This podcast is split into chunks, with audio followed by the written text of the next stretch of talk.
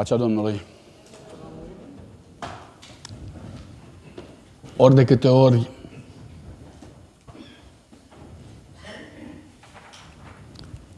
sunt înaintea dumneavoastră în locul acesta, mă rog lui Dumnezeu să-mi aducă aminte că sunt înaintea Lui. Și ori de câte ori simt lucrul acesta, mă rog lui Dumnezeu să-mi dea bucurie. Pentru ca și dumneavoastră să fiți fericiți la rândul dumneavoastră. Mulțumim oaspeților că sunt împreună cu noi. Mulțumim celor ce ne iubesc că sunt alături de noi prin intermediul vizual, online, dar în mod special îi mulțumim lui Dumnezeu pentru că El este cu noi. Frații mei, când mi-am propus să dezvoltăm împreună subiectul vieții lui David ca, ca prototip al Domnului Isus Hristos, astfel încât Domnul Isus Hristos se numește pe sine Fiul lui David, am făcut lucrul acesta pentru că am descoperit că David, într-adevăr, reprezintă în oglindă momentele semnificative și cheie care ne-ar putea face să înțelegem mai mult nu doar viața, dar activitatea și modul în care a gândit Domnul Isus Hristos. În dimineața aceasta vă voi invita să înțelegem împreună momentul acela al ungerii. Ce a înțeles David prin a fi unsul Domnului. Pentru ca ulterior să pot să înțeleg ce înseamnă ungerea pentru Domnul Isus Hristos și ce înseamnă ungerea pentru noi astăzi. Este o polemică aproape nesfârșită astăzi în legătură cu ungerea. Mai e nevoie de ungere, nu mai e nevoie de ungere, cine trebuie să primească ungerea, cum trebuie să aibă loc ungerea. Știți, întregul sistem de dezbatere vis-a-vis de hirotonire. Aș vrea să observăm un lucru și anume că, deși astăzi nu voi propune să intru în dezbaterea modernă, pragmatică, de azi în legătură cu ungerea sau hirotonirea, aș dori să observați împreună cu mine cât de importantă este această dăruire din partea lui Dumnezeu, acest har pe care Dumnezeu l-a rânduit în biserica lui. Și nu putem să înțelegem lucrul acesta decât intrând oarecum în hățișul vieții lui David. David este acela care este hirotonit sau uns în timp ce altcineva era hirotonit sau uns. Astfel încât el face parte din acele situații rarisime în care în poporul lui Israel au fost doi unși care să trăiască în același timp, în același popor, creând tensiuni aproape de nerezolvat între cei doi.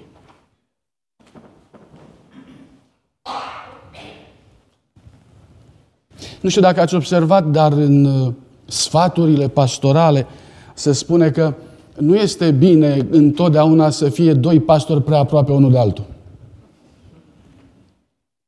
Deși nu există nimic mai ceresc decât doi pastori aproape unul de altul.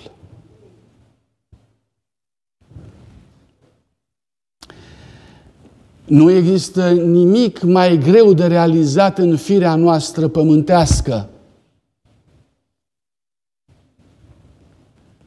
decât să fii uns tu și să recunoști ungerea plin de respect în altul. În același timp, nu există binecuvântare mai mare decât ca unsul să recunoască ungerea. Dar nu aș vrea să vorbesc despre pastori în dimineața aceasta. Că ne-ar fi de puțin folos. Dumneavoastră spune pastorii să-și rezolve ei problema. Treaba lor. Noi suntem aici Din cauza asta voi începe din altă parte. Haideți împreună cu mine să studiem puțin. Um, câteva texte, aș vrea să le citim unul după altul, cu comentarii minime. Spre exemplu, Plângeri, capitolul 4. Deci, plângerile lui Ieremia, capitolul 4. Aici veți observa modul în care poporul privea pe regele său sau unsul său. Plângeri 4 cu 20. M-a fascinat întotdeauna textul acesta, auziți? Suflarea vieții noastre, unsul Domnului a fost prins în gropile lor, el despre care ziceam, vom trăi sub umbra lui printre neamuri. Vreau să vă întreb, e important pentru, pentru poporul lui Dumnezeu, unsul lui Dumnezeu? Este important.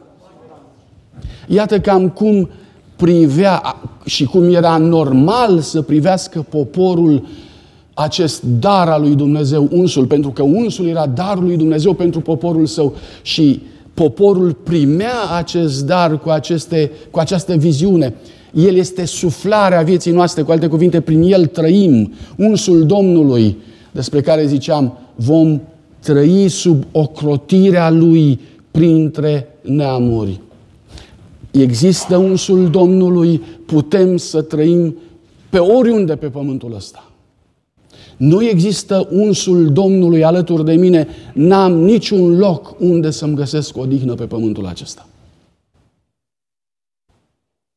Um, este, este conceptul, este paradigma, este modul de a gândi pe care Dumnezeu a vrut să îl insufle în poporul său.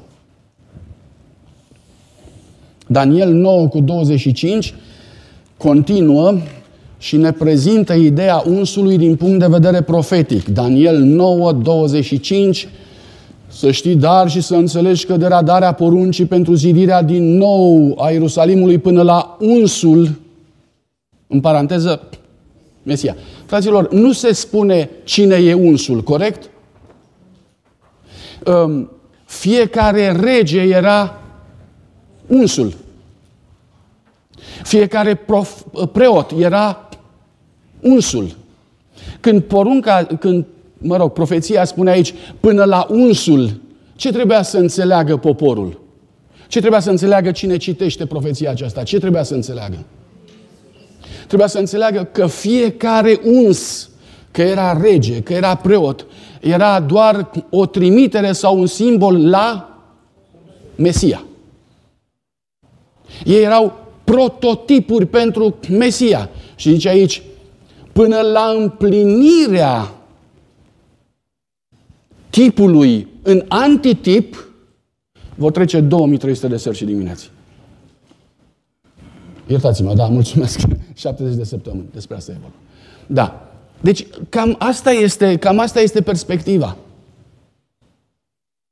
Fiecare dintre cei, din, din, din șirul acesta al celor unși trebuia să se identifice pe ei, pe el, ca fiind simbol pentru Mesia. În Luca 4 cu 18, Domnul Iisus Hristos vorbește despre sine și spune Duhul Domnului m-a uns ca să vestesc săracilor Evanghelia.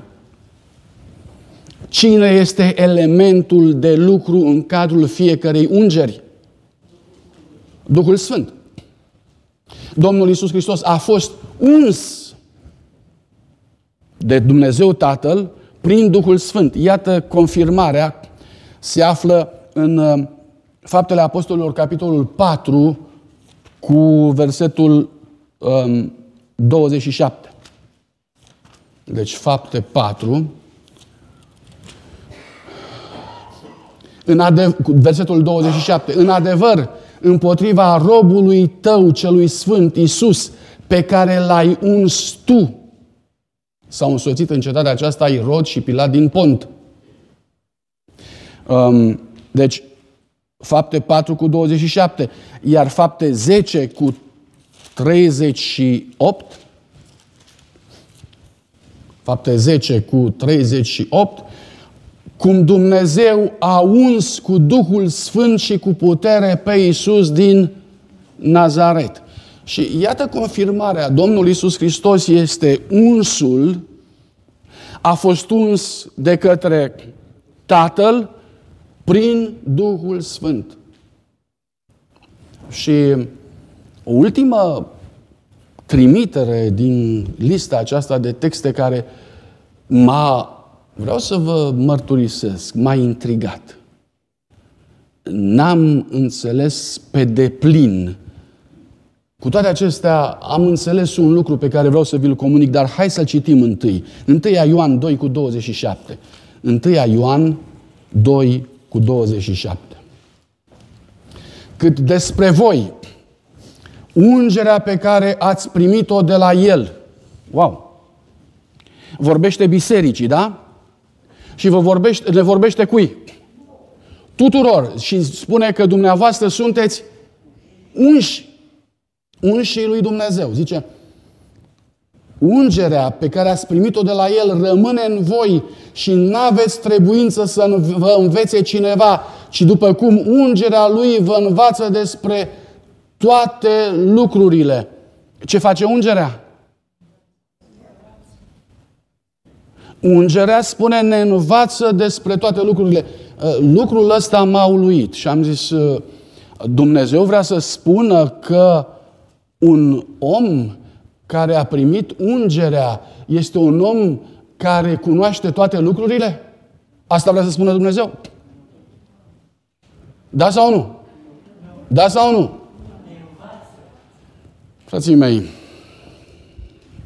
haideți să citim încă o dată. Și după cum ungerea lui vă învață despre toate lucrurile.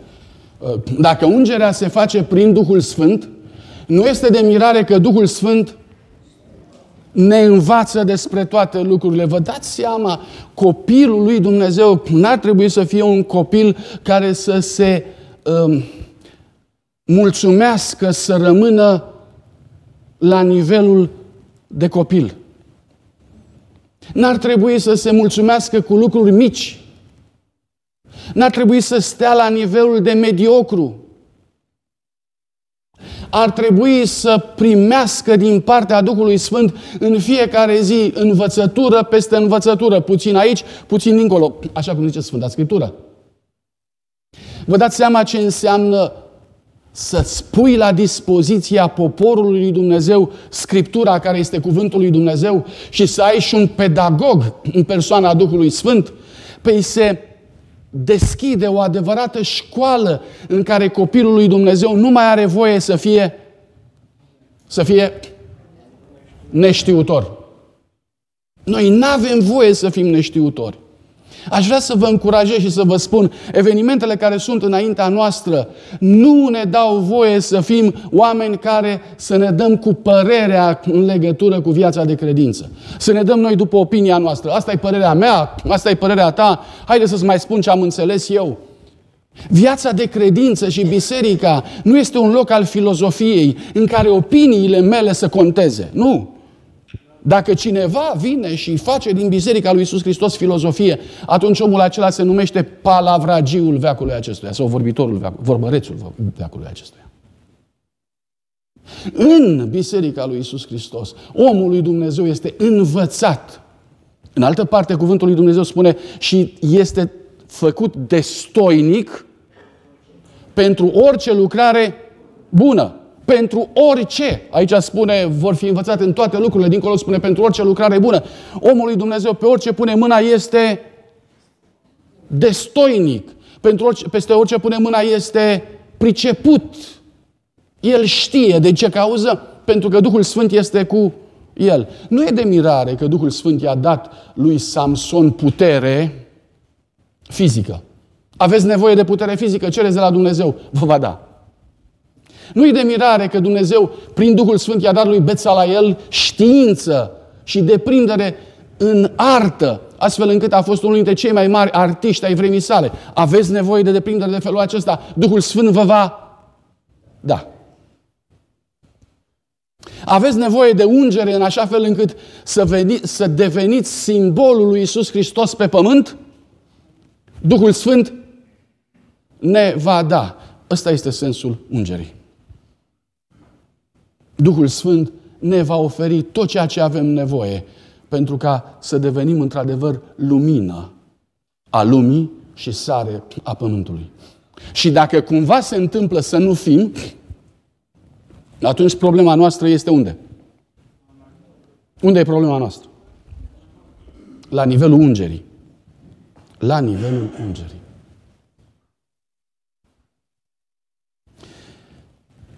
Întăriți-vă chemarea. Întăriți-vă alegerea. Întăriți-vă ungerea. Fiind conștienți că ceea ce vrea să facă Dumnezeu din poporul său va fi o minune. Există dezbateri la nesfârșit. Poate poporul lui Dumnezeu, poate un creștin să trăiască fără păgat? Poate sau nu? Cu alte cuvinte, să fie excepțional. Cu alte cuvinte, să trăiască ultima zi de pe pământul acesta ca prima zi din... Se poate sau nu se poate?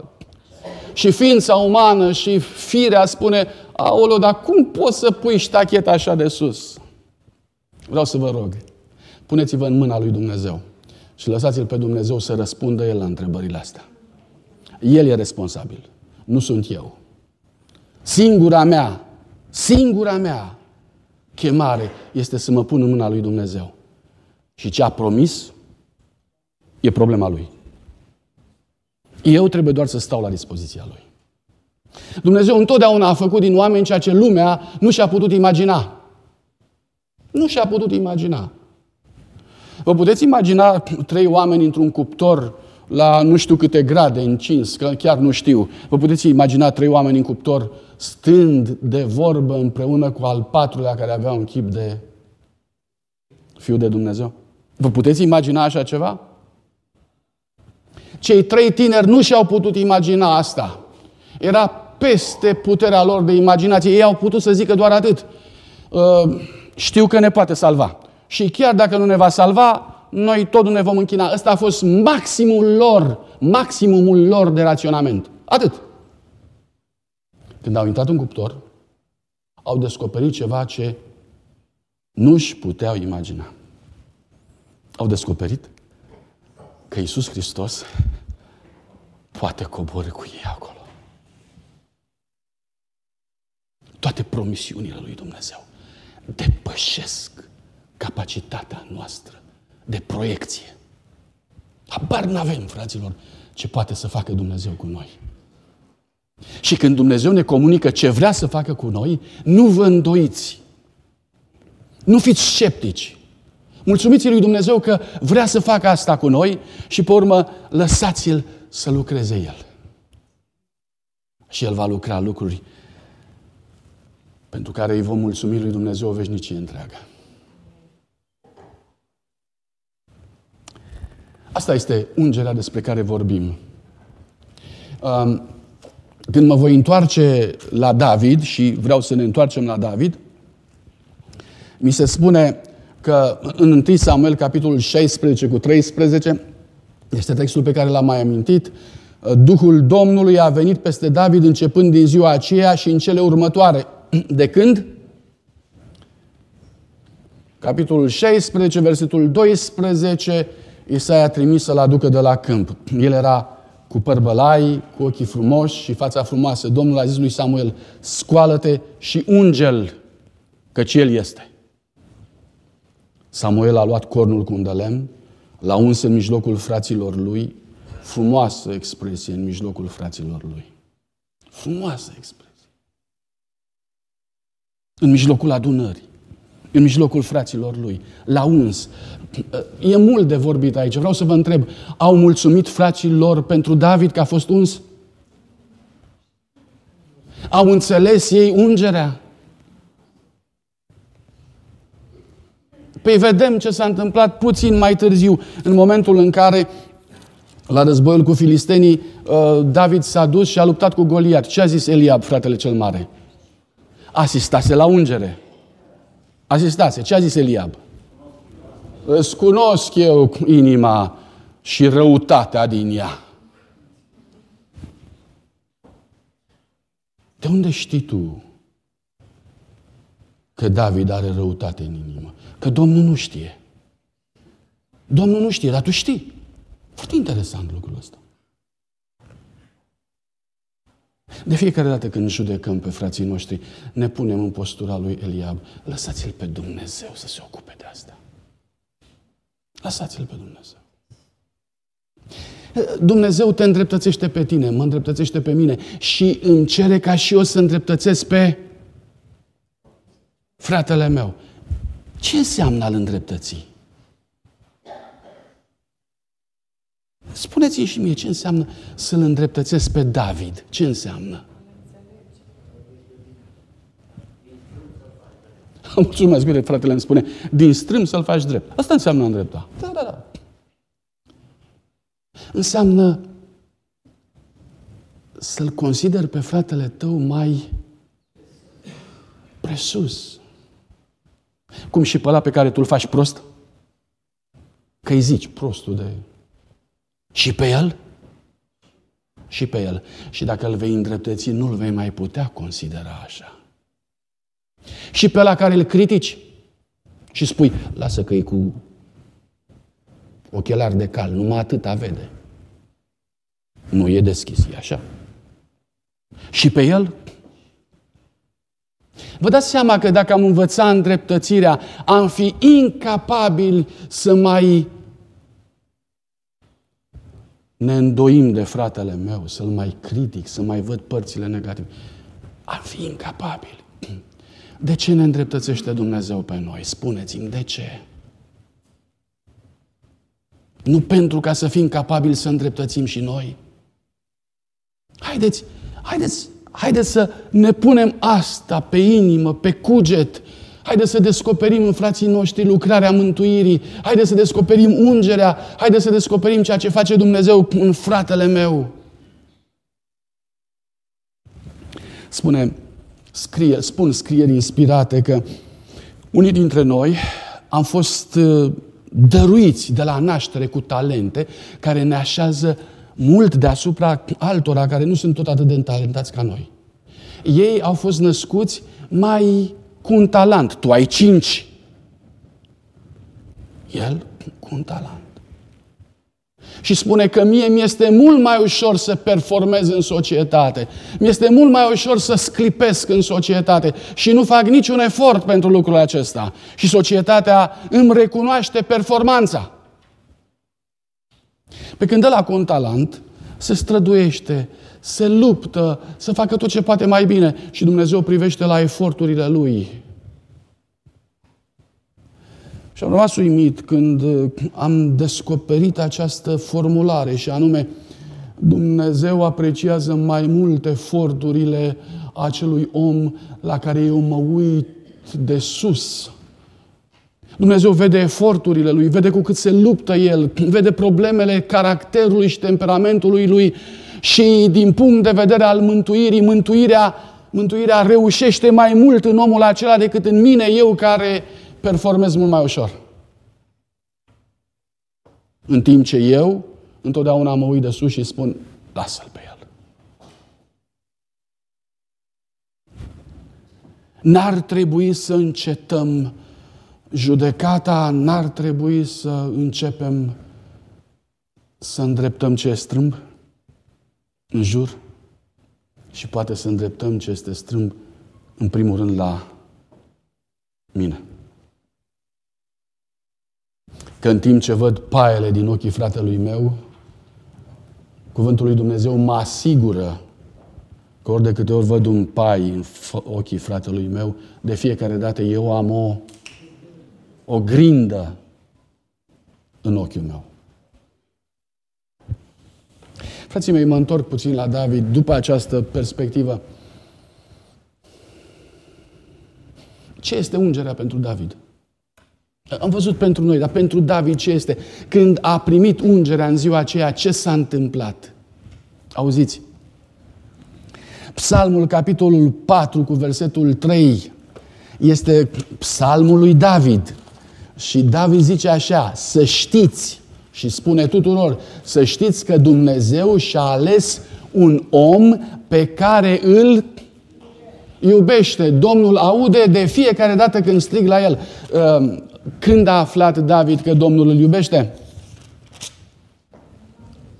Fraților, evident, de fiecare dată când Dumnezeu l-a scăpat de leu, de urs, dar în mod special când Dumnezeu a venit și a pus un de lemnul asupra lui și l-a pus deoparte, ăla a fost momentul în care a aflat că Dumnezeu îl, îl iubește. Atât de mult aș dori ca cei care sunt unși în Biserica lui Dumnezeu să poată să înțeleagă lucrul ăsta, să înțeleagă că Dumnezeu l-a ales pentru ca să fie iubiți sau să fie iubit. L-a chemat pentru ca să fie iubit de Dumnezeu. Astfel încât să nu obosească niciodată, să nu dea înapoi niciodată, să nu se simtă nedreptățiți niciodată, să se simtă întotdeauna binecuvântatul lui Dumnezeu. În 1 Samuel, capitolul 13 cu 14, Samuel zice Domnul și-a ales un om după inima lui. David a știut lucrul ăsta? A știut? Știi ce înseamnă să știi că Domnul a zis despre tine? Ăsta este un om după inima mea. Știi ce înseamnă? Îți dă aripi, îți dă curaj, îți dă viziune, îți dă, dacă vreți, nădejde de viață. Să știi că Domnul ți-a spus, e un om după inima mea. Asta l-a făcut pe David să fie invincibil. N-a pierdut nicio bătălie, fraților. Pentru faptul că a știut că Dumnezeu îl iubește. David spune, uh, Domnul îmi apără capul meu în ziua luptei. Fraților, și atunci, ca și acum, într-o bătălie nu trebuia să fii viteaz. Că te ajungea o săgeată când nu te aștepți. Vă aduceți aminte cum a murit unul dintre regii lui Israel? Se numea cum a, numit? Cum a murit? Ahab. Era în car, se uita la bătălie și a venit o săgeată de niciunde și l-a lovit exact în călcâiul lui Achille, în ghilimele. Unde? La încheietura plato și acolo unde era cusută cu ață. Acolo. Și gata, a fost tot. Și David spune, mie nu mi-e frică de treaba asta. Mie nu mi-e frică, va veni o săgeată și... Nu! De ce, de ce nu se frică David? Domnul împăzește capul. Vă dați seama ce înseamnă să ai un fel de armură în care să fii convins că nu te atinge nimic? Asta e perspectiva lui David. Pentru că se simțea iubit. Mai târziu, când fuge de Absalom și când iese uh, și mei, aruncând după el țărână, pietre, blestemându-l în toate felurile, David spune așa, în 1 Samuel 15 cu 25, dacă voi căpăta trecere înaintea Domnului. Marea lui problemă era dacă va găsi har înaintea Domnului. El fusese un om care fusese iubit o viață întreagă de Dumnezeu și acum David își punea problema aceasta, mă mai iubește Domnul. Asta era problema lui, nu dacă mă mai iartă. Mă mai iubește Domnul. Și dacă voi căpăta trecere înaintea Lui și mă va face să ajung din nou aici și mai departe spune, dacă va zice, nu îmi place de tine, atunci să facă ce va crede cu mine. Psalmul 15 cu 26. Uh, care e problema lui? Îi place Domnului de mine sau nu îi place de mine? Ăsta a fost problema lui David din totdeauna. Vreau să te întreb. Tu gândești așa? Contează. Îți pui problema asta. Doamne, îți place de mine. Nu dacă mă iartă, dacă îi place. Asta a însemnat ungerea pentru David. Aș vrea să, aș vrea să mă întorc înapoi și să readuc în atenția noastră gândul care spune ungerea pe care ați primit-o de la El vă învață toate lucrurile. Ungerea. Acel, acea certitudine că Dumnezeu vă iubește, că Dumnezeu e cu voi.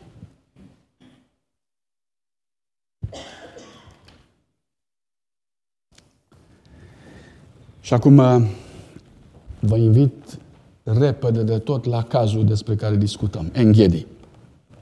Enghedi, 1 Samuel 24.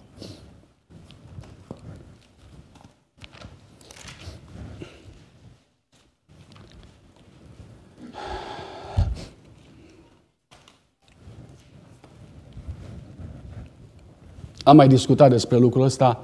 Știți, uh, David este urmărit de Saul, Saul ajunge în, în pustie, știe că David este acolo, ca urmare, peste noapte, el se adăpostește în peșteră, el um, se adăpostește în peșteră și cei 3000 de ostași care îl înconjurau pe Saul întotdeauna rămân în afara peșterii, dar el este acolo pentru ca să stea la adăpost. Regele trebuie să fie apărat pentru că el este unsul.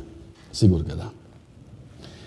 Iar David se întâmpla să fie în aceeași peșteră mai în adânc. Când Saul a dormit, David uh, se sfătuiește cu generalii lui. Și omul de arme de lângă el îi spune, Iată ziua în care Domnul îți zice, dau pe vrăjmașul tău în mâinile tale fă ce-ți va plăcea. Corect? Corect? Corect? Aștept răspuns.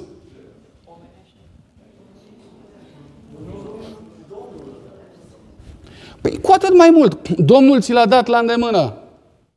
E semn din partea cerului că ți-a dat pe dușmanul tău la îndemână. Scapă de dușmanii tăi. E, E semn din cer. Adică să stai tu într-o peșteră și să ți-l aducă Dumnezeu la picioarele tale.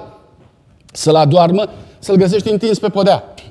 Și tu să stai acolo și ăsta vrea să, să-mi ia viața. Nu, e, nu ți l-a dat Domnul în mâna ta? Nu ți l-a dat Domnul? Nu, fraților, ți l-a, i l-a dat Domnul. E clar. Domnul i l-a dat. Acum, ce vei face cu el e o altă problemă. Dar Domnul i l-a dat.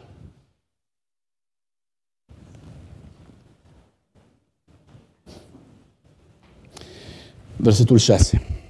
David. Să mă ferească Domnul să fac împotriva Domnului meu care este unsul Domnului.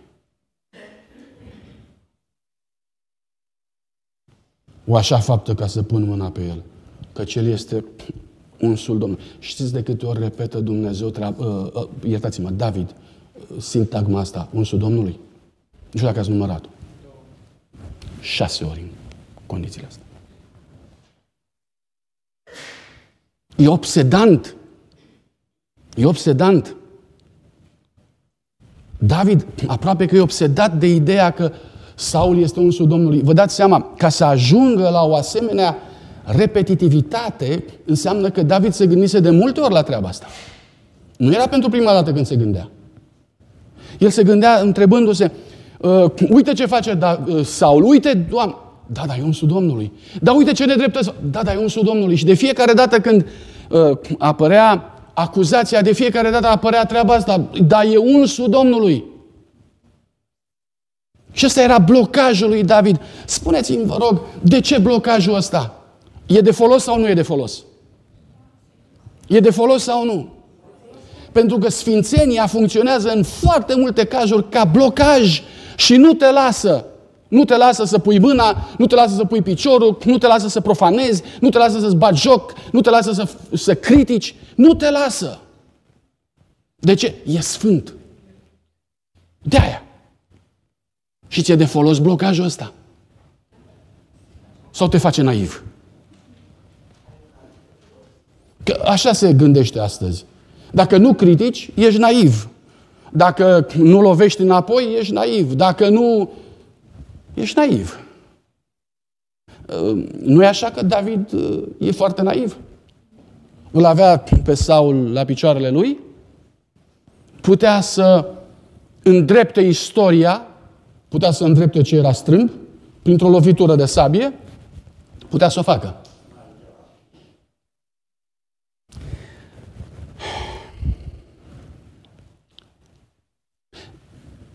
Tovarășii săi de arme l-au acuzat că a făcut prea puțin. A tăiat colțul hainei. Iar el după aia a tremurat că a făcut prea mult. Cine are dreptate? A făcut prea mult sau prea puțin? Totul e în funcție de blocaj. Unde te blochează Dumnezeu? Tu crezi că faci bine criticând Biserica lui Isus Hristos, aruncând cu noroi în stânga și în dreapta, făcând-o de râs peste tot. Crezi că faci bine? Vreau să te întreb, de ce nu te oprește nimeni? Hm? De ce nu te oprește nimeni? De ce nu te oprește Dumnezeu? De ce nu te oprește Sfințenia? De ce? Cine îți dă dreptul acesta?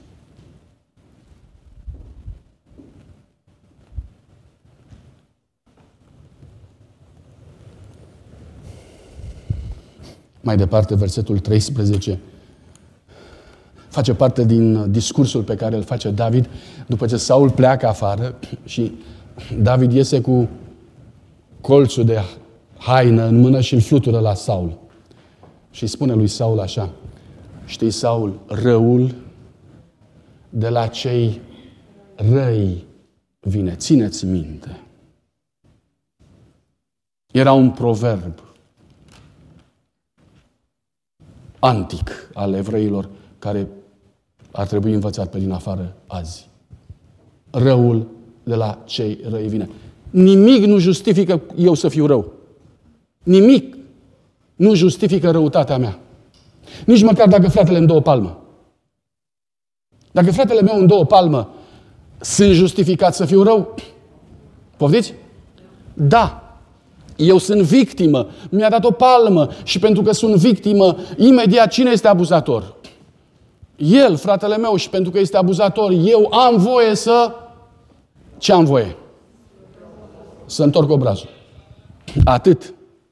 Să întorc obrazul. Eu n-am voie să dau o palmă înapoi. Pentru că răul de la cei răi vine. Este visul lui Satan ca o palmă primită de la fratele meu să mă transforme în, în rău. Este visul lui Satan să spulbere neprihănirea lui Isus Hristos printr-o palmă, printr-o cunună de spin, printr-o vorbă, printr-un blestem pe care îl aud din altă parte și dintr-o dată să nu mai îl reprezint pe Isus Hristos, ci să-l reprezint pe cel rău. Este visul lui Satan. nu e așa?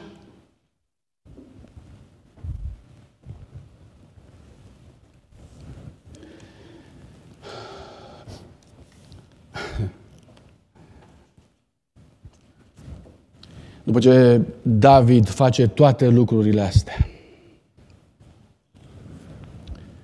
vorbește cu Saul, îl confruntă cu această situație, iar Saul este uluit, pur și simplu. Ați auzit vreodată o mărturisire mai completă decât mărturisirea care o face Saul aici? Ați auzit? Este una singură, cel puțin din punctul meu de vedere, mai completă decât asta a lui Iuda. Iuda vine înapoi, aruncă banii, strigă, am vândut sânge nevinovat, mărturisește despre faptul că Iisus Hristos este nevinovat. Dureros este faptul că aceste momente de sinceritate nu ajută prea mult pe Saul. Stau și mă întreb, de ce? Auziți ce zice? Versetul 17. Tu ești mai bun decât mine. Ați spus asta cuiva vreodată? În momentele dumneavoastră de litigiu, în momentele dumneavoastră de mărturisire, a spus asta cuiva vreodată, tu ești mai bun decât mine. Nu e așa că e foarte greu să o spui? Saul a depășit nivelul acesta și o face și spune, ești mai bun decât mine. Versetul 18, îmi arăți azi bunătatea pe care, cu care te porți față de mine, căci Domnul m-a dat în mâinile tale și nu m-ai omorât. Wow! Domnul m-a dat în mâinile tale și tu ai ales să... Nu. De ce a ales David lucrul ăsta? Versetul 19. Dacă întâlnește cineva pe vrăjmașul lui, îl lasă oare în pace? Câți dintre noi astăzi, dacă întâlnim pe vrăjmașul nostru, îl lăsăm să meargă mai departe? Câți? Asta este ce a făcut David atunci. Și-a întâlnit vrăjmașul. Cei din jurul lui au zis, e semn de la Dumnezeu să-l omori? Iar David s-a încurcat, s-a blocat într-un principiu și anume unsu. Și anume sacru. Și anume sfințenia. Eu nu pot să trec peste cei sfânt. Tu poți trece. Fraților, vă rog să observați, nimeni din jurul lui David nu mai gândește așa. Nimeni. David e unicat. Din ce cauză gândește așa David? Pentru că mintea lui David este îmbibată de gândul lui Dumnezeu. Gândește ca Dumnezeu. El nu gândește ca semenii săi. Psalmii arată lucrul acesta. De fiecare dată când David face un psalm, te, te, te, te uimește prezența cerului, în gândirea lui și de data asta tot cu cerul te întâlnești. Nu te întâlnești cu altceva. La asta suntem chemați noi. Ungerea despre care vorbim acum este acea ungere care aduce cerul la nivelul gândirii noastre, schimbă nivelul de gândire, mă ia de la nivelul omenescului și mă duce să mă face să gândesc la fel ca Dumnezeu. Și nu odată. În 26 cu 24 se mai întâmplă treaba asta, îl mai dă Dumnezeu în mâna lui David pe Saul încă o dată, știți? Da? Și David îi spune lui Saul, după ce îl uh, salvează din nou, printre altele, nu mai este timp, dar trebuie să amintesc și lucrul ăsta. După ce Abishai îi spune din nou Dumnezeu, de astăzi pe vrăjmașul tău mâinile tale, versetul 8, lasă-mă, te rog, să-l lovesc cu sulița mea. Auzi, uh, Abishai îi spune, data trecută n-ai fost în stare să-l lovești tu. Da? Știu, ești prea milos, ești naiv, ești... Lasă-mă pe mine! Că rezolv eu treaba asta. Tu nu trebuie să te atingi, nu trebuie să-ți murdărești mâinile de sânge. Lasă-mă pe mine, că lovesc eu. Și David îi spune, versetul 10. Viu este Domnul, că numai Domnul îl poate lovi. Fie că îi va veni ziua să moară, fie că se, se va coborâ într-un câmp de bătaie și va pieri, dar să mă ferească Domnul să pun mâna pe unsul Domnului o dată, de două ori. Ăsta e caracter, frații mei. Nu este un accident. E un caracter. Ă, este momentul să învățăm sfințenia. Există în poporul Israel sfințenia preotului, sfințenia regelui, sfințenia templului. Dar orice lucru pe care Dumnezeu îl pune deoparte și îl consacră ca fiind sfânt, este un mijloc prin care Dumnezeu ne învață să trăim așa, caracterul de felul ăsta. Fie că o înveți la templu aici, fie că o înveți în raport cu partea civilă, fie că o înveți în raport cu partea religioasă, lucrurile astea ne învață câte ceva. Nu, nu îți lua, nu îți lua curaj sau poziții pe care nu le ai în așa fel încât să, să uiți de sfințenia pe care ți-a dat-o Dumnezeu. Um, vă amintiți de Domnul Isus Hristos? Eu nu pot face nimic de la mine decât ceea ce îl văd pe tatăl meu făcând. Nu vi se pare că seamănă cu David? David care spune, eu nu pot. Blocaj. Mântuitorul care spune, eu nu pot face altfel decât ceea ce văd pe tatăl meu făcând.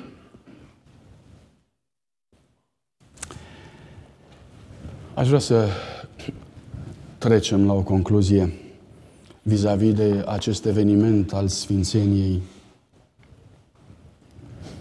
Nu uita, tu ești iubit de Dumnezeu. Se poate ridica o lume întreagă împotriva ta. Te poate urmă o lume întreagă. Tu ești iubit de Dumnezeu. Nu te purta niciodată ca un neiubit. Cei ce nu sunt iubiți au uh, frustrările lor, au complexele lor. Un om care este iubit nu are astfel de complexe. Să vă aduc aminte de pilda în care un om a fost iertat de 10.000 de galbeni? A fost iertat, a fost iubit. Și apoi a ieșit afară și s-a purtat ca un neiubit. L-a prins de gât pe semenul său să-i dea 100 de lei. Nu te purta ca un neiubit. Poartă-te ca un iubit, poartă-te ca David.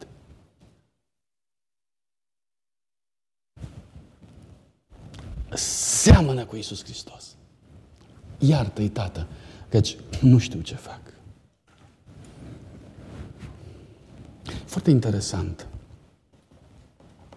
Știți că iertarea nu e naivitate. Iertarea nu e naivitate. Să fii, să ierți nu înseamnă să fii și prost. Există un text aici, în 1 Samuel cu 24, care spune că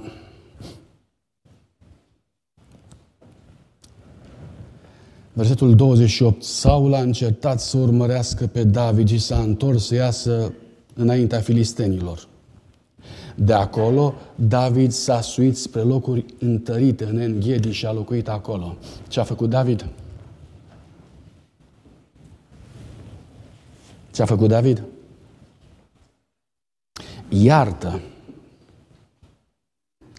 Treci peste lucruri. Dar dacă e nevoie, ține distanță. S-a urcat la locuri întărite. De ce s-a urcat în locuri întărite? De ce nu s-a coborât la vale să stea liniștit că i-a promis Saul că îl iartă? De ce s-a urcat la locuri întărite?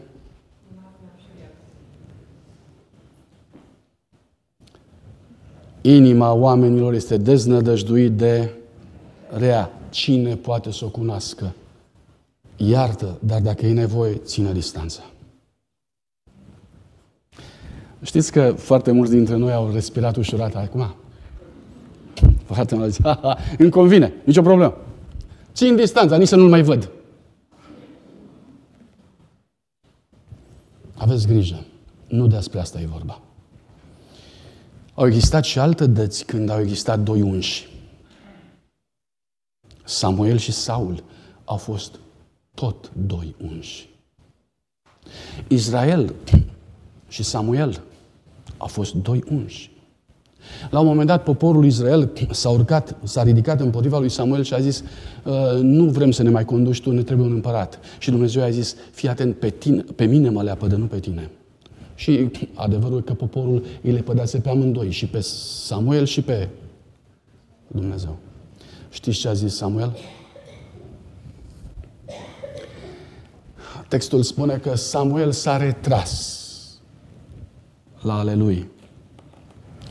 Dar în 1 Samuel 12 cu 23 citesc să mă ferească Domnul să păcătuiesc, încetând să mă rog pentru voi. ia distanță, dar roagă-te. Păstrează distanța, dar mijlocește. Păstrează distanța, dar pune pe sufletul tău.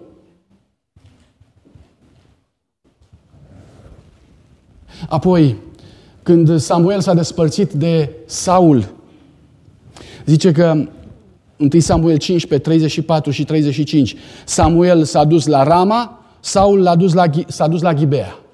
Și nu s-au mai întâlnit niciodată. În același timp însă Samuel plângea pe Saul. Păstrează distanță dacă este nevoie, dar plângi.